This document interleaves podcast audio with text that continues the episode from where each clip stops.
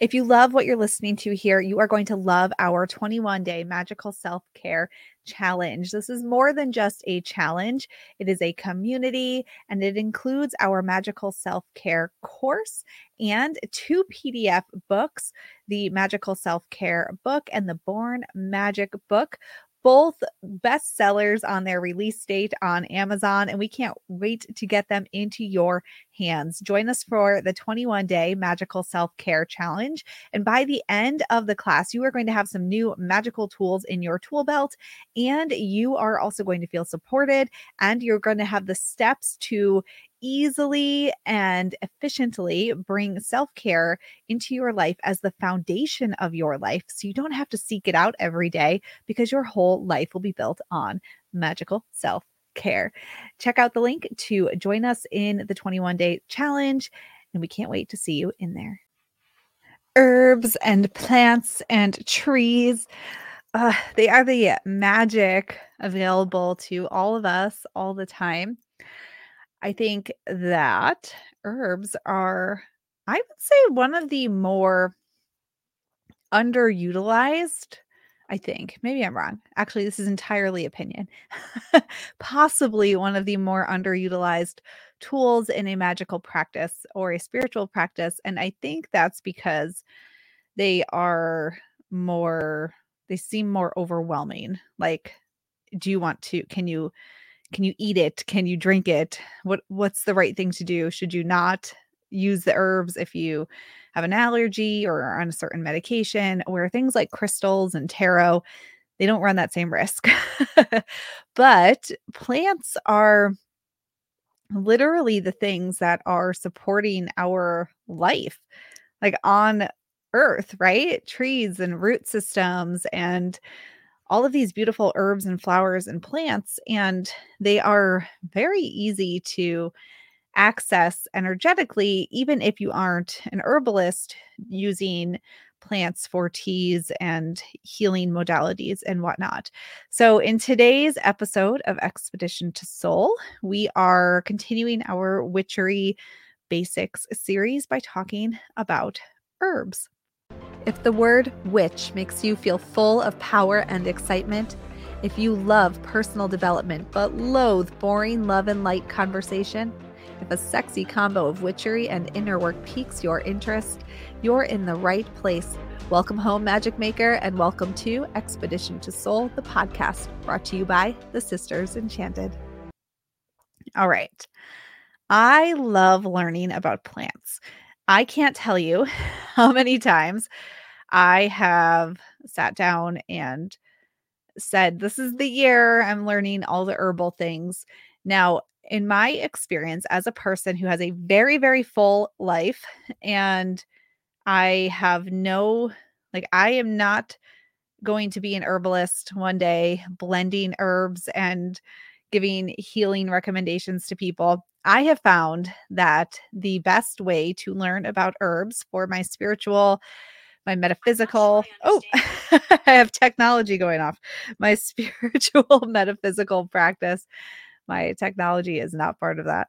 Anyway, actually, that's a whole other episode because it could be. But herbs, uh, my best, my favorite way to learn them has simply been by using them. So, in whether it's manifestation or looking to bring some fire or calming energy to a conscious creation spell or for energetic uh, calming or something like calming my own energy or my children. or what do we need to warm our souls right now and open us up to love? Really, just asking, what do I need right now? And then learning about different plants as I go has been the most helpful thing for me. Also, being open to knowing that every person's energy and body reacts to literally everything differently. Uh, a great example of this is the plant chamomile, which many people will use for calming, but is actually a fire plant and in some people will not calm you but will enhance your fire and that is a a thing where you use like to treat like um but that doesn't always work too for everybody. So, when it comes to learning about herbs for your magical practice, the first thing I would invite you to do is just relax. um, you don't have to memorize everything, right? And not everything works the same for everybody anyway. So, trying to memorize every little bit, sort of like trying to memorize tarot, is really just going to stress you out.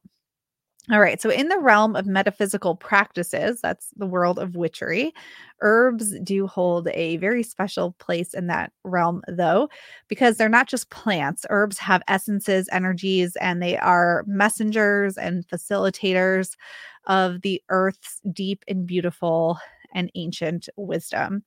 So, whether you are a person who's been working with herbs or you're really just curious and diving into this, understanding how you use herbs in your metaphysical practice, which is what we're here to talk about today, can really help you to enhance your spiritual journey and trust yourself. So, we're going to talk about a few ways to use herbs in a metaphysical practice, which is perfect for all of us out there who are not going to be herbalists. And maybe we want to have herbal apothecaries for our own families, but we're not wanting to treat other people and aid them on their journey in that way, right? I love my home apothecary. I've got my mortar and pestle and I've got um, all my little jars, but that's for me and my family, right? And for my my practice also, it's not for healing others. Okay. So the first way to easily use herbs in your practice is simply by making some bath salts. Uh, herbs and bath salts are a beautiful way to cleanse your energy, your aura, sort of just like let everything go. Combining herbs with Epsom salts. I love to use Epsom salts. You could even do some sea salt in there. This combination of herbs and salts, though, is a powerful tool for releasing negative energies and inviting in positivity. And you can choose your herbs based specifically on what you're experiencing at any point in time.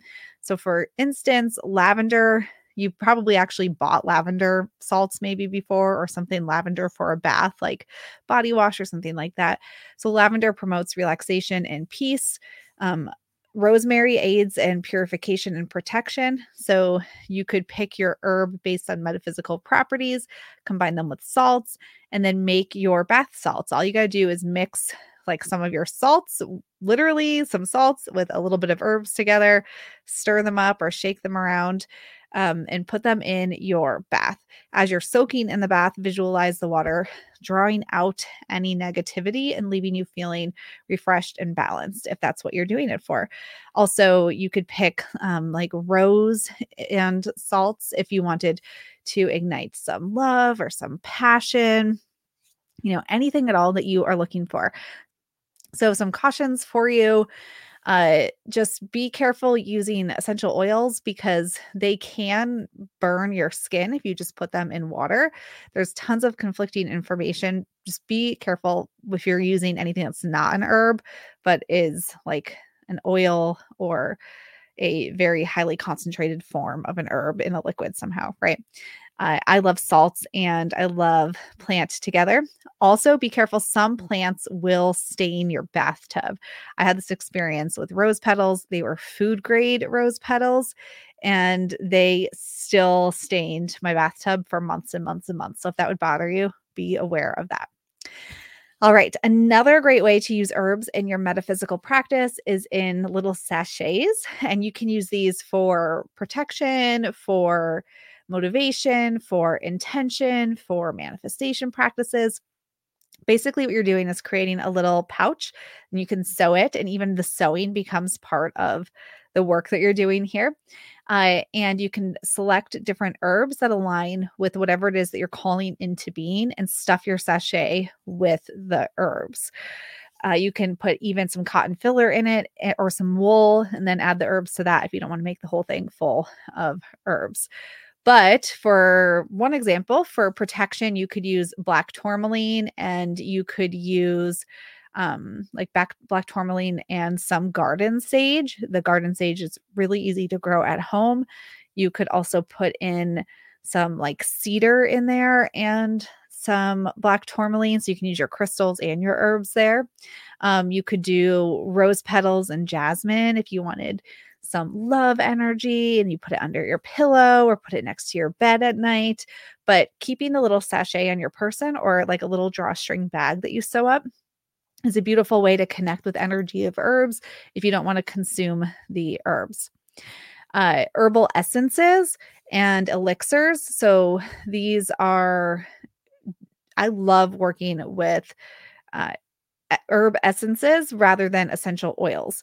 And the reason for that is because they have the energetic imprint of the plant without using so much of the plant matter. So they're a little more earth friendly, and we get sort of the same impact that we would get in a metaphysical practice using an oil, right? Because metaphysics, this is really about connecting with the energy of something else and we can get that with the the plant essence rather than using an oil which uses tons of plants and isn't as earth friendly to create so to make an essence all you got to do is have the herb that you want to work with um, and you can put it in some water or you could even put the plants around a vessel and you just want to leave it in the sunlight or the moonlight. And then you're going to strain and preserve the water with a little bit of apple cider vinegar or some alcohol or anything else that you'd use as a preservation kind of technique, and then put it in a little dropper bottle. So, for example, if I wanted to work with the essence of rose, or maybe like what's the essence of sunflower, perhaps for abundance in the harvest season. Uh, you could take like a couple sunflower petals or even just take a dish of water and put it in next to a sunflower or sunflower patch or some sunflower seeds. And you're essentially charging up the water putting the essence of the plant in the water. And then you are filtering it out if you put the petals right in the water, right? And then adding the apple cider vinegar or the alcohol to it so that it doesn't get moldy and musty over time. And then you just use some drops of the essence, the plant essence, and you can put it on your body. You could put it in um, in like a beverage. You could put it on a surface or put it in lotions, whatever you want to do. But then that essence that you've created is carrying the unique vibration of the plant so that you can bring it into your metaphysical practice. So, mint for invigorating, chamomile, as we talked about in the beginning, for that calming, all different kinds of plant essences that you can work with. So, bath salts, sachets, essences, all super easy for anybody to do what no matter what your experience level is. Tea leaf reading is a great way to work with herbs. Um, tea leaf reading, I think half the battle there is learning to use just the right amount of herbs and the right kind of cup so that you can actually get the leaves to stick in a way that you can read the symbols and images that are left behind. Other once you get that down, you're simply looking and you know what pictures do you see? Are they facing you? Are they facing away from you? Are they near the handle, which is near your body? Are they far away from you? And then you dive into the signs and symbols. But tea leaf reading is a beautiful way to work with herbs as well. I've got a few more for you. Uh, you can use herbs to dress candles for rituals, which I love to do. One of my favorite ways to use herbs. It makes me feel so like this beautiful, like this big, powerful witch in the woods when I do this. And really, what you're doing is taking little bits of plant or herbs and affixing them to a candle somehow. So I like to use melted wax to kind of melt over the herbs that I'm putting on. Uh, but you can you know, whatever works for you. You could get some modeling beeswax and make it nice and um, like pliable in your hands and then stick it in there and then stick that onto a candle, uh, whatever works. But I just like to take my candle and then take another candle, melt some wax drippings on my original candle and press the herbs into it and then dress the candle in that way. And then you can also use the oils or essences that you've made that you've put the essence of the plant or herb into and dress the candle in that way as well. So, for example, for a prosperity spell, you might want to use basil or cinnamon. For healing, eucalyptus or pine. Uh, and then, like with the seasons of the year for the different festivals, I like to just go out in my backyard and see what little weed flowers are growing and then use those to celebrate the season. All right. And crystal grids. So, you make crystal grids with crystals, but you can also use herbs to amplify the energy of the crystal grid.